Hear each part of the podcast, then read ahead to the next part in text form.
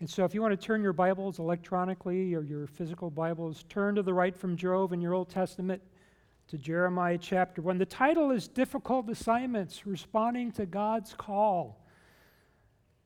And uh, a lot to be said in the life of Jeremiah and the life of us as well. And so, what we're going to do is we're going to start by standing. If you're able, we're going to read. I'm going to lead us in reading through Jeremiah chapter 1, verses 1 through 10. So if you could stand while we read God's word. Jeremiah chapter 1. The words of Jeremiah, the son of Hilkiah, of the priests who were in Anathoth in the land of Benjamin, to whom the word of the Lord came in the days of Josiah, the king of Amon, king of Judah, in the 13th year of his reign. It also came in the days of Jehoiakim, the son of Josiah, king of Judah, until the end of the 11th year of Zedekiah, the son of Josiah, king of Judah, until the exile of Jerusalem in the fifth month. Verse 4 Now the word of the Lord came to me, saying, Before I formed you in the womb, I knew you, and before you were born, I consecrated you. I have appointed you a prophet to the nations. Then I said, Alas, O Lord, behold, I do not know how to speak because I am a youth. But the Lord said to me, Do not say, I am a youth, because everywhere I send you, you shall go. And all that I command you, you shall speak. Do not be afraid of them, for I am with you to deliver you, declares the Lord. Then the Lord stretched out his hand and touched my mouth. And the Lord said to me, Behold, I have put my words in your mouth. See, I have appointed you to stay over the nations and over the kingdoms to pluck up and to break down, to destroy and to overthrow, to build and to plant. Lord, we ask that you would bless us as we read your word, as we internalize this scripture. Lord, just use me as your vessel to speak to your people tonight. In Jesus' name, amen. You may be seated. So, we understand tonight that Jeremiah was given an assignment from God in fact, it was really a big assignment. God appointed Jeremiah to be a prophet to the Jews and to bring the news of judgment to them. How would you like that job? To stand before the entire Jewish nation and tell them that they're going to be ravaged, their place is going to be burned down, they're going to be taken away to a foreign land because they've been disobedient to the Lord.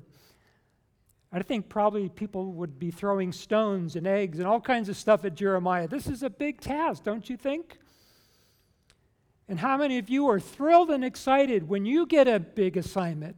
You know, you may say, Gosh, my hands are sweaty, and, you know, I have a headache, and my stomach is turned, and, and uh, wow, thank you for this big assignment. No, I, I don't think we respond that way.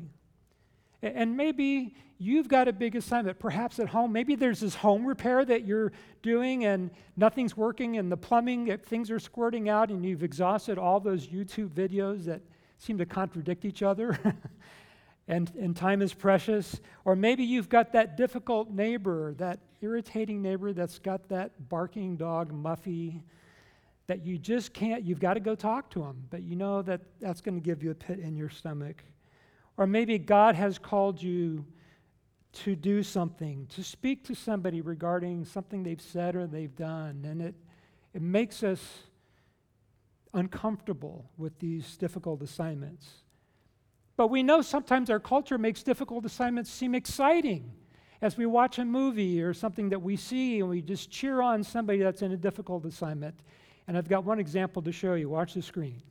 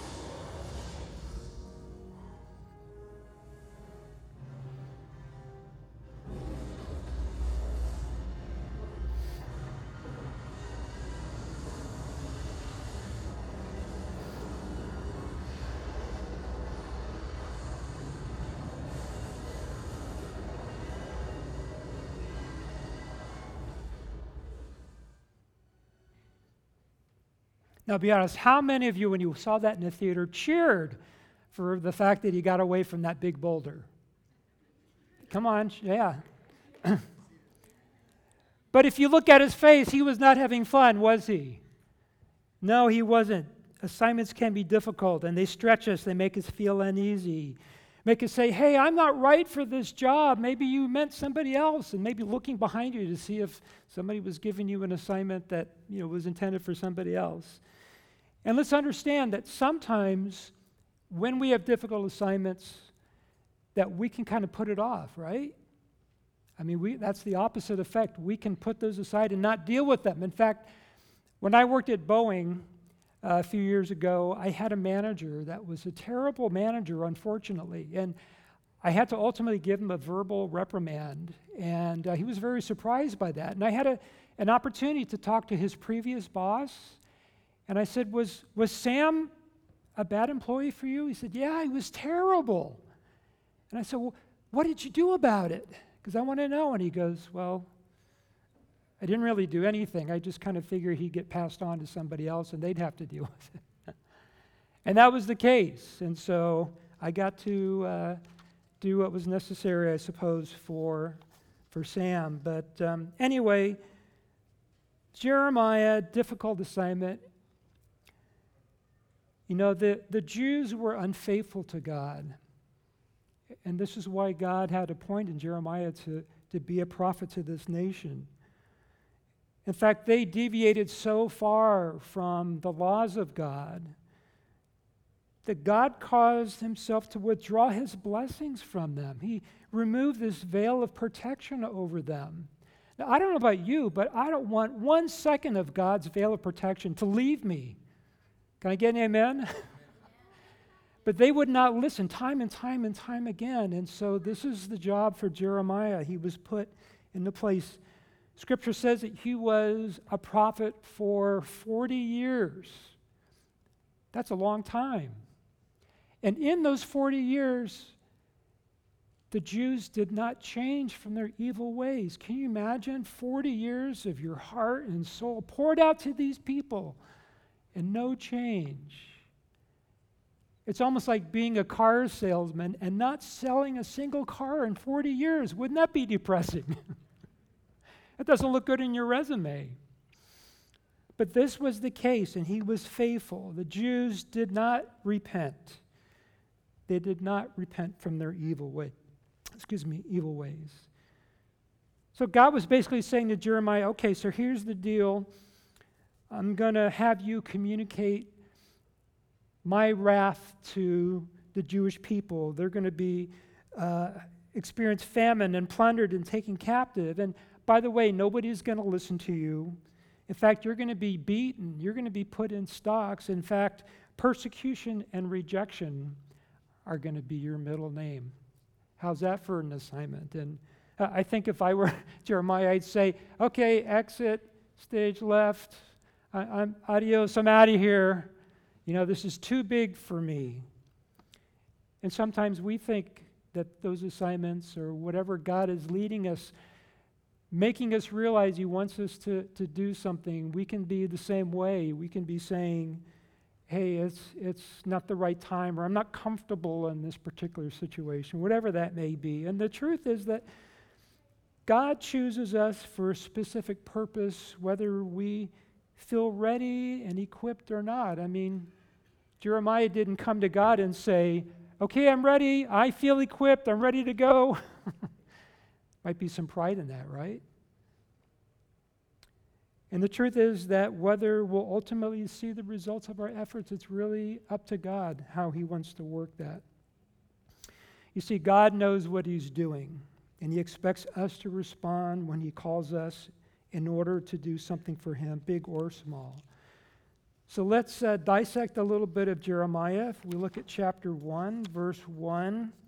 And if you are a note taker, I've got five points here. So the first point is the world is callous toward the things of God. Are you surprised? Is it any different today? Verse 1 The words of Jeremiah the son of Hilkiah of the priests who were in Anathoth in the land of Benjamin. Now, Anathoth was uh, one of the priestly cities in the land of Benjamin where a lot of the priests congregated. And we know that Jeremiah came from a line of priests, one of those being his father, Hilkiah. And Jeremiah lived during the reign of five kings, as we'll see about in a minute. All these names are going to make sense in just a minute. Now, four out of the five kings were evil kings, only one king was good. The first king was King Manasseh. This is where uh, Jeremiah was born into the reign of King Manasseh. And King Manasseh in 2 Kings 21 said he was an evil man in the sight of the Lord. He was 12 when he became king. Now, I don't know about you, but 12 seems to be a bit young, but he was influenced by those that were around him. And so he became an evil king. And then his son, King Amon, king number two, he did evil in the sight of the Lord. Children were offered as sacrifices. The law of Moses was disregarded, disobeyed. You could say God was irrelevant for them. We can almost say that today, right? In our society, God is irrelevant. Sure, they were happy with their own idols and, and doing their own thing, but they were not following God. And this was the world in which Jeremiah was born into. Because he was along the line of priests, he probably got a lot of information just maybe sitting at the dinner table with the other priests that were there, his father, and maybe just hearing about how broken the people were Maybe there weren't even any more animal sacrifices because nobody felt like they were sinful enough to sacrifice any animals. And so it was a really tough time for Jeremiah. And we know that, um,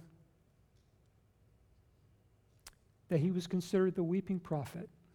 God gave him a heart to really have compassion for these people.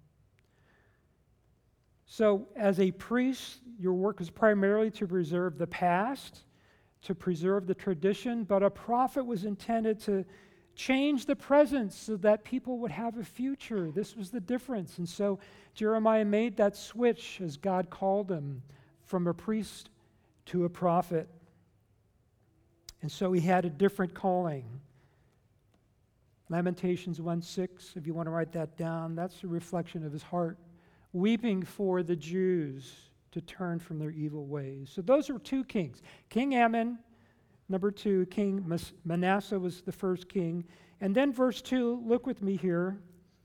It says, To whom the word of the Lord came in the days of Josiah, the son of Amon, king of Judah, in the 13th year of his reign. Now, Josiah was 12 years old when he became king. He reigned for 30 years. But Second Kings tells us that he was different said he did good in the sight of the Lord. He brought a lot of change to the Jews. He began to repair the temple, he began to clean it from all the objects of pagan worship. He called for a time of national repentance and restored the observance of the Passover that had been long gone. And the people at that time might have said, Wow, we've got a godly prophet, and now we've got a godly king. Things are going to start happening now. This is going to be exciting. We've been waiting for this time. Man, we got these two together. We're just going to have such a great time of repentance. People are going to come back and worship God. And we know that the, the temple was set up and these things were done, but what happened was it was all on the outside, it was exterior. The people themselves, their heart did not change. You may walk by and see the temple in all its glory or somewhat of its glory kind of restored, but the people's hearts were still wicked. Still wicked. And we can put a lot of stock in a godly leader as somebody may get elected to local office or national office, and we just know that because of sin, man's greatest human attempts to bring forth revival easily fail. This is why we say the is ca- world is callous toward the things of God. Look at verse 3. It came also in the days of Jehoiakim, the son of Josiah, king of Judah, until the end of the 11th year of Zedekiah, the son of Josiah, king of Judah, until the exile of Jerusalem in the fifth month.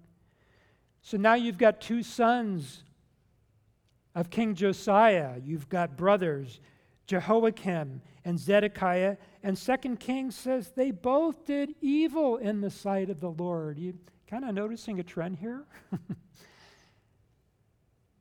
This is a terrible trend. Oppression. People are just walking away, generation after generation after generation. And I think today we're no different. There's so many people that have walked away. So many things are idols in the lives of people. So the world needs to turn to God, but this is why God calls us to take on these assignments, to make a difference in the world, to influence the world.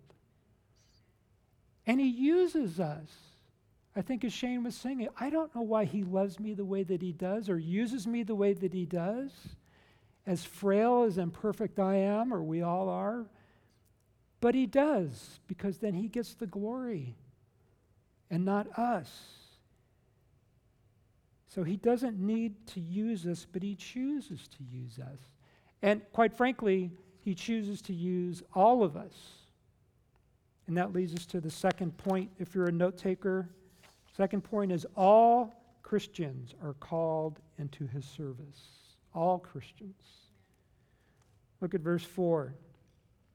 Now the word of the Lord came to me, this is Jeremiah, saying, Before I formed you in the womb, I knew you. And before you were born, I consecrated you. I have appointed you a prophet to the nations. You see, even before Jeremiah was born, even before he heard the word of the Lord, God was working in his life for a specific purpose. There are four things in verse 5 that we want to look at. First, he says, I formed you in the womb. And you can reference more information on God's formation, Psalm 139, 13, and 14. Psalm 139, 13, and 14. Scripture tells us that God is intimately involved in our creation from the time of conception, and He even has a concept of us even before we're conceived. He knows how we're going to look you know, sometimes in a uh, mom and dad, they're waiting for baby to be born. And It's like, gosh, is he going to have your nose or my nose or your freckles? You got problems with my freckles? I don't know. but you know, there's that excitement, right, of what this little one's going to look like. And, and God is just masterfully creating little children. This reflects the sanctity of human life. And so God says, I formed you in the womb. And he says, I knew you. That's the second part. And in the Old Testament, to know somebody meant more than just being acquainted, like, oh, yeah, I know that guy. It referred to a personal commitment, like when God knew Israel, his people, he had a personal commitment to them. And this is really referenced to uh, what he's talking about here with um, Jeremiah, that he was personally committed to him really for a purpose. He didn't just create him just for the sake of creating him, there was a purpose behind it, and God was committed to him. And third, he says, I consecrated you. To consecrate means to set apart for God's purpose. And this is where I think God gave him that weeping prophet's heart. He gave them a heart. What better person to be a prophet for the, for the Jews? His heart broke for them. And he wanted to just draw them close to him. He wanted them to repent. So God consecrated him for that purpose. And we know Jesus said that also to his confused and afraid disciples as he was getting ready to be crucified. He said in John 15, 16, You did not choose me, but I chose you and appointed you that you would go and bear fruit. So you hear the terms chose, but then you hear go and bear fruit. There was purpose in that, and there's purpose in what God intends for us to do. See, God wants us to make a difference for Him. And this is what we want to do. And then finally, He says, I have appointed you a prophet to the nations, a specific assignment. He's being very direct with Jeremiah. He's not making it uh, where he's got a guess. He's saying, This is your specific assignment.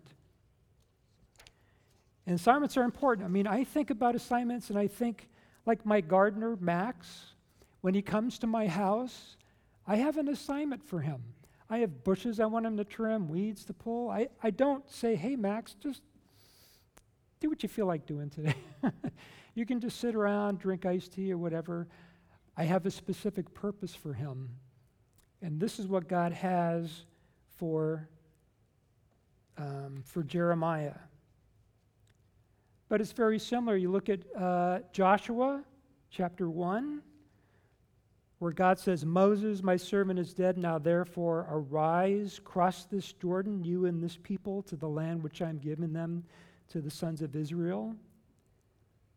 You hear the action words arise, cross. And Jesus said in Matthew 28 19 and 20, Go therefore and make disciples of all nations, baptizing them in the name of the Father and the Son and the Holy Spirit, teaching them to observe all that I commanded you, and lo, I am with you always, even to the end of the age. Arise, cross, go, baptize, teach. These are all words that God is using because He's got specific purpose for these individuals, and we're not exempt for that. We're all called. See, Ephesians 2:10 says this, "For we are his workmanship, created in Christ Jesus to do good works, which God has before ordained that we should walk in them. For we are his workmanship. Does it say so? Some of us are his workmanship.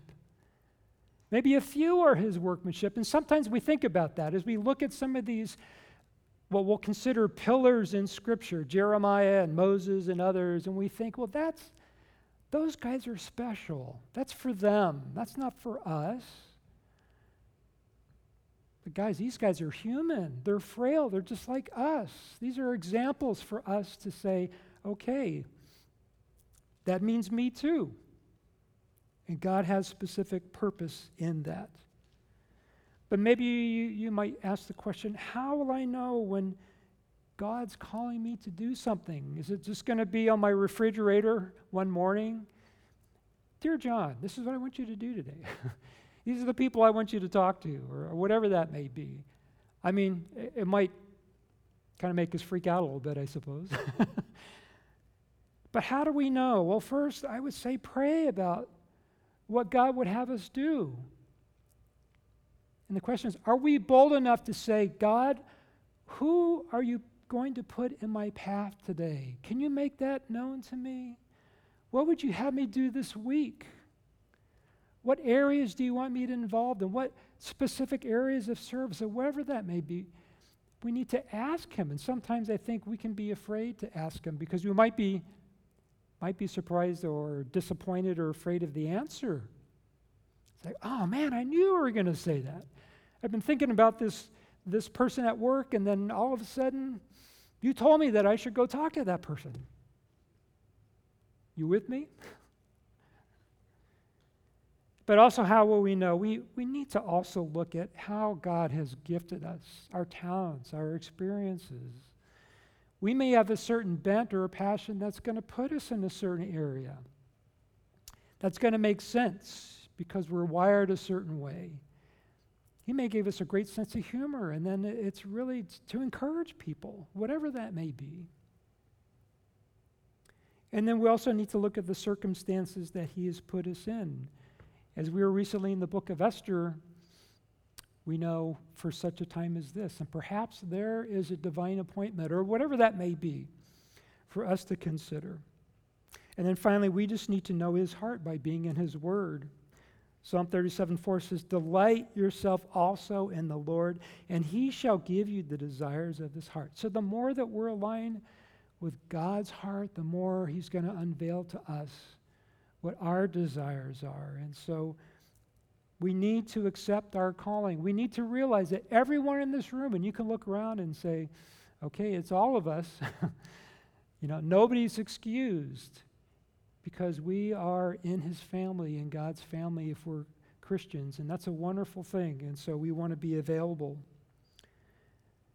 But, you know, there are times when we can come up with excuses. I hate to say that, but it's true. Look at verse 6. And we know this very well. Jeremiah says, Then I said, I, I think it's a little dramatic here, don't you? Alas, Lord God. Behold, I do not know how to speak because I am a, I'm a youth. I'm a youth. I, I don't know what defines a youth, but if that excuse works for him, then maybe I'll say I'm a youth as well. I don't know. I don't know. Alas, I know how to speak. I'm a youth, and sometimes we can come up with excuses as well. Sometimes we could say, I just don't know enough. You know, if I, if I approach this person, he's going to ask this huge theological question. I'm just going to go, I'm going to look foolish. So you got to find somebody else to go talk to that person. And Moses tried this. He said in Exodus 3:13, "If I go to the Israelites and I say to them, the God of your fathers has sent me to you, and they ask me, what is his name? What should I tell them?" You can just imagine his are shaking and he's like, "What am I going to do? God, what am I going to do?"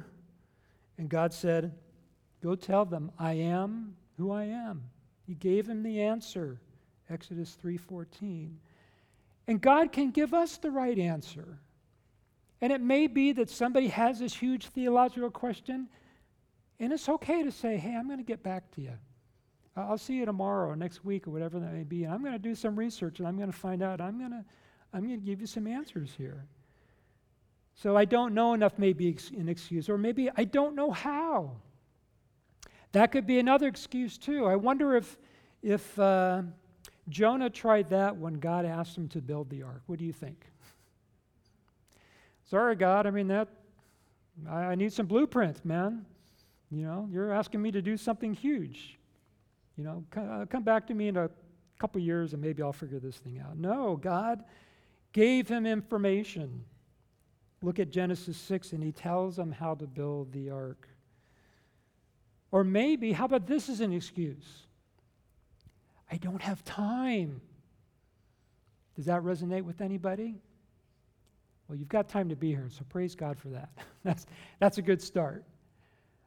But you know, sometimes our calendar conflicts with God's calendar. And if you put your priorities before God's priorities, you will never have time for what God wants you to do. There's always going to be something. There's always going to be a show on TV, uh, you know, working overtime, or whatever it may be. There's always going to be something. But Matthew 6:33 says, "But seek first his kingdom and his righteousness, and all these things shall be added to you." We need to really put ourselves before God and say, "How can I rearrange my calendar so it's your calendar, Lord?" It's almost like starting with a clean piece of paper and say, How do you want to use that? And it doesn't mean that God's not going to use this in our workplace or, or, at the soccer field if we have kids that are there, but we have to be sensitive to God, how God wants to use us. He wants us to serve in a local church. He wants us to be out in our community. He wants us to minister to our families and be spiritual leaders of our families. And all these things require us to make time for the Lord, to have time to pray, have time to read His Word. And so I don't have time can be a common excuse. And here's the most interesting one, the most boldest one. I feel like a game show host. For 50 points, I won't. Now, that doesn't mean that we say, God, I will not do this thing. It's more like, I won't, I won't do it. You know, it's more subtle. I don't, I don't think that we take a stand and stomp our feet like little kids and say, I'm not going to do it. But I think we can still, in our hearts, say, I'm not going to do it. And so refusing is not a good thing. How do you think that felt with, uh, with Jonah? Do you think that had any effect on him? I mean, ultimately, God just picked him up, put him back in front of the Ninevites, and it's like, okay, let's try it again. I've got your attention now.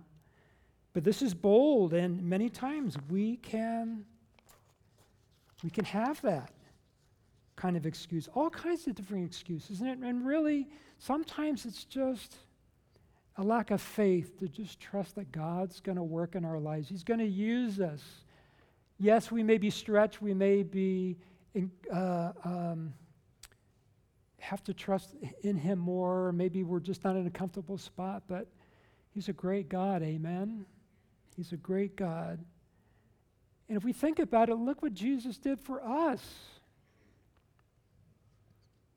Lived a selfless life, came down as a man, died on a cross, rose again, intercedes for the Father, for us. He did that for us. Philippians 2 7. But he emptied himself, taking the form of a bondservant, and being made in the likeness of men. And being found in appearance as a man, he humbled himself by becoming obedient to the point of death, even death on a cross. For you, for me. He did that for us. So why should we be kicking and screaming to say, I won't or I can't? We owe everything to Him, our eternal salvation to be with God forever in heaven. He saved us from the pit of hell for all eternity. Amen? And so this is what he's done. We should be having joy in our hearts to say, I get to, I get to be part of God's plan. I, I, get to be here. I get to maybe be a catalyst for somebody else to lead somebody to the Lord, or I get to encourage somebody or speak wisdom into somebody's life. He's using me. I don't know why, getting back to Shane's song, but He's using me. Praise God for that. But that's, you know, sometimes we just have that temper tantrum. I'm not going to do it. I, okay, I'll do it, I suppose.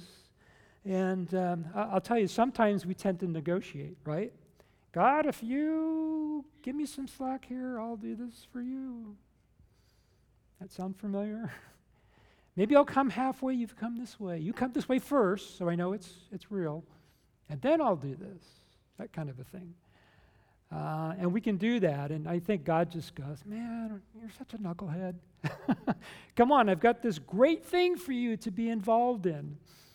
Would you just trust me in that? And I remember um, a few years ago in my early 50s, Claudia and I were talking about me coming on to staff at Living Truth full time. I was working at Boeing in Huntington Beach.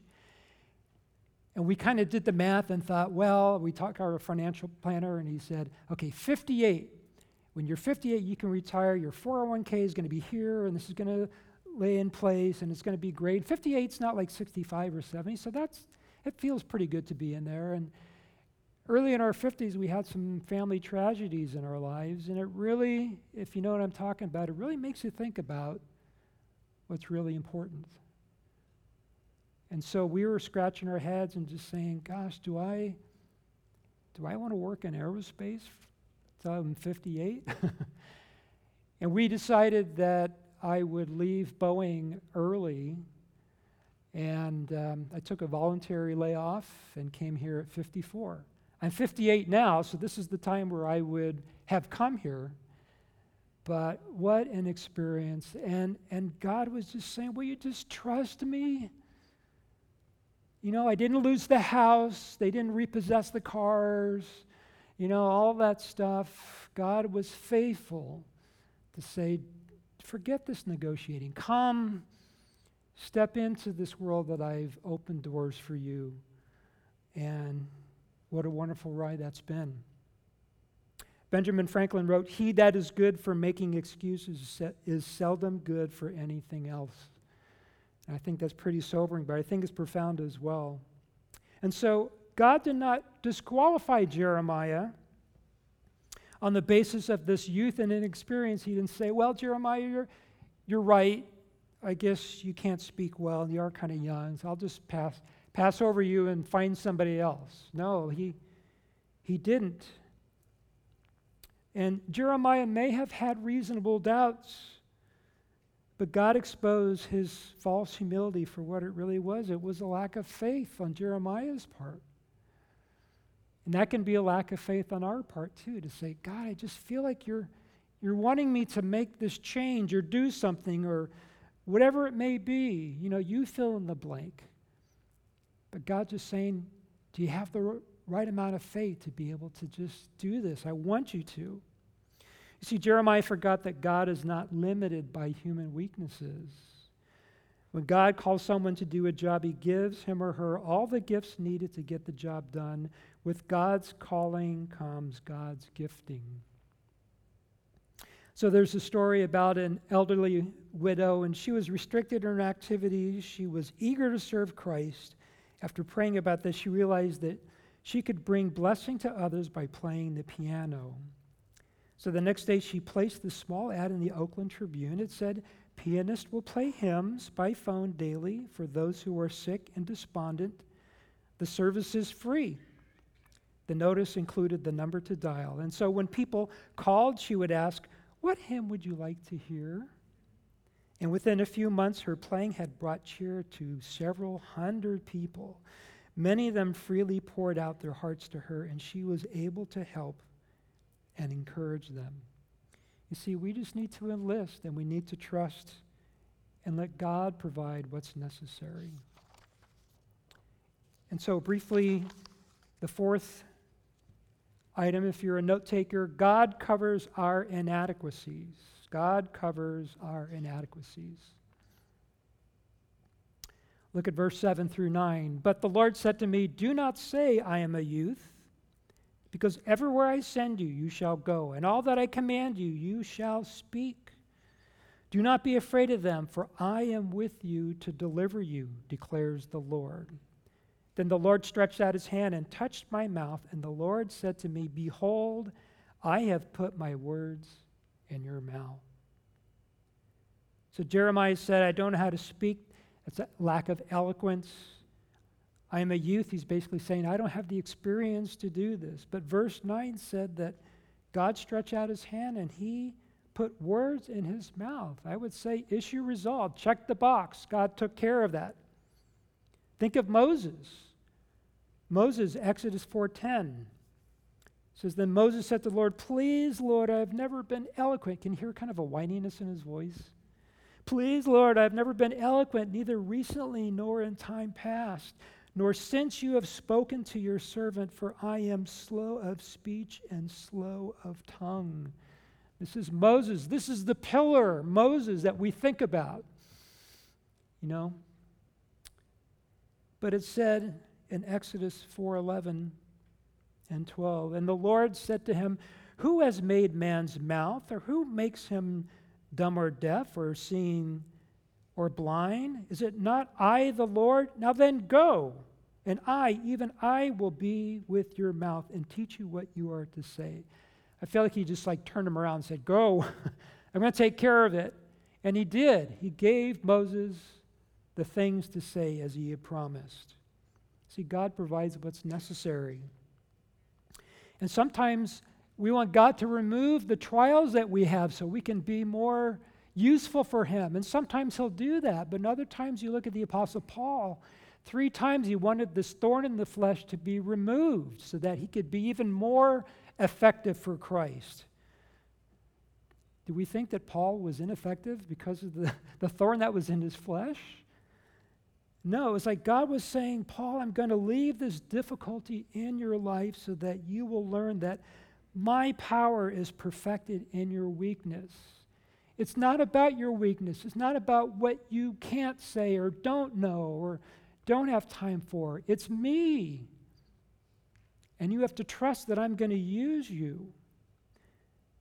He's saying my presence trump my presence trumps every single deficiency you have. This assignment is depending on me, God, being faithful, not on you being competent.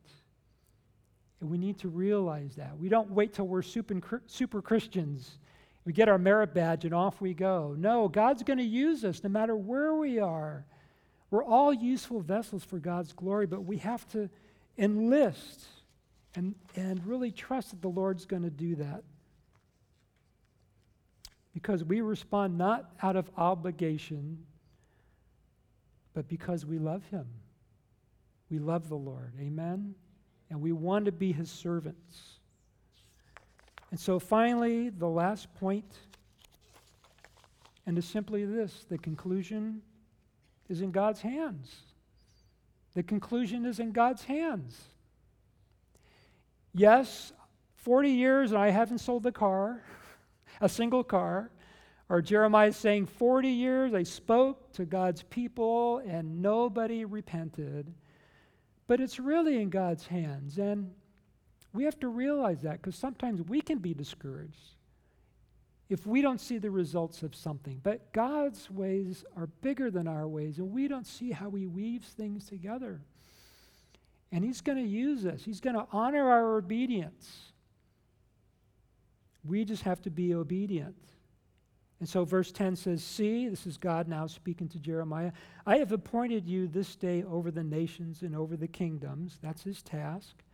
To pluck up and to break down, to destroy and to overflow, to build and to plant. He's talking about judgment and blessing, and he's using two metaphors. He's using one of a farmer, as we can see the words pluck up and plant pluck up, meaning judgment, plant, announcing a blessing if they are to turn, if they would turn. And then for an architect, you see the terms break down, destroy, overflow, overthrow, and then build, which refers to a blessing. And so God is telling Jeremiah that he's got authority to speak to the Jewish nation. And what happens is that it's not Jeremiah is speaking on his own behalf. See, he doesn't have to worry about that. This is in God's hands. He is speaking on God's behalf. He is just a vessel being used by God. The message is from God to his people. Amen? And when prophets speak in God's name, they are mightier than kings. When preachers preach according to God's word, they are mightier than presidents. presidents. And this is what we're talking about. And so I want you to turn to Deuteronomy 13:4.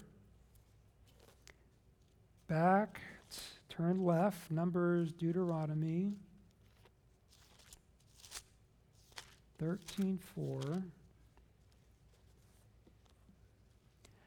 I love to hear the turning pages. Can you make some noise with your phone so I know that you're I, I missed that. I just look for the glow in your face as you're turning that. This is a great passage to put on your refrigerator in terms of our responsibility, what God wants us to do. Read with me here 13:4 You shall follow the Lord your God and fear him, and you shall keep his commandments. Listen to his voice, serve him, and cling to him. There are six action words in this follow, fear, keep his commandments, listen to his voice, serve him, and cling to him. I love that because it just covers a gamut of so much. If we were to follow this, if you post that on your refrigerator and refer to that, man, there's so much power in that. To serve him and cling to him, what a beautiful Beautiful passage that is. And so the conclusion is in God's hands, and we may never see the results of what God has called us to do, but perhaps one day when we are in heaven, there may be somebody that comes up and says, Hey, you showed kindness to me, and that made me think about the Lord. And it drew me into a, just a, wanting to know more about who Jesus was, and I became a Christian because of that. We don't know, but God wants us to be obedient. And so we need to be obedient to God's work. See, being a Christian is not a spectator sport. Sometimes we think, okay, so now I'm a Christian, I made a decision to follow Jesus Christ, and now I can sit in my easy chair and I can coast because I know where I'm going, right? I'm just going to, I'm going to be in heaven. It may be 50 years before I get there, but I'm a Christian and that's all I need to worry about. But God wants us to get on the field.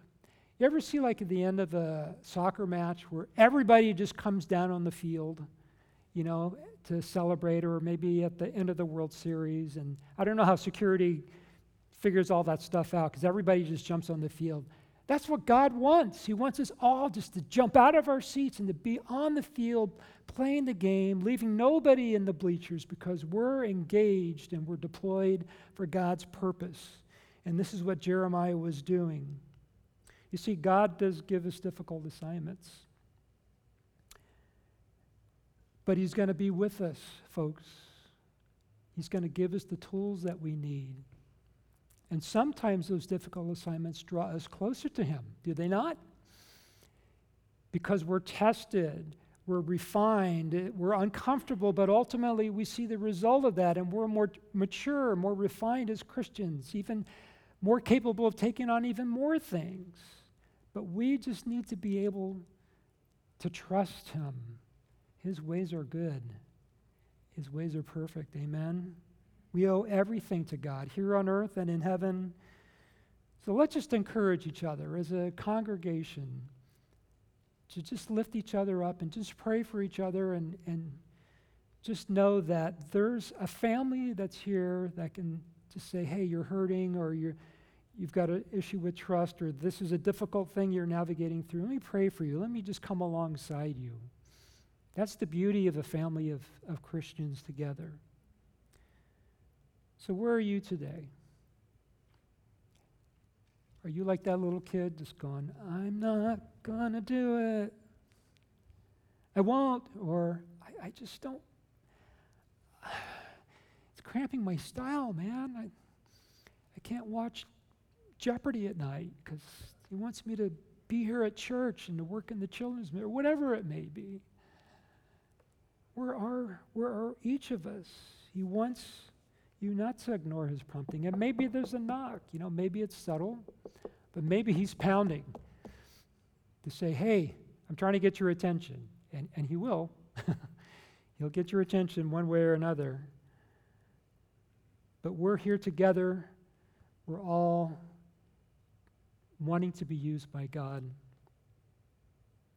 fact, let's just close our eyes as we conclude here.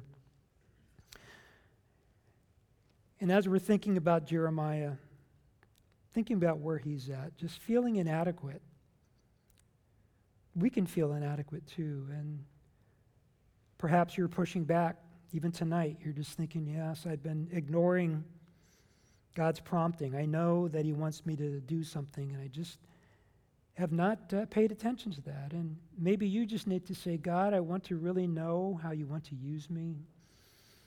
Please make that clear to me. Give me the trust I need to know that the direction is from you. Or maybe you're making excuses.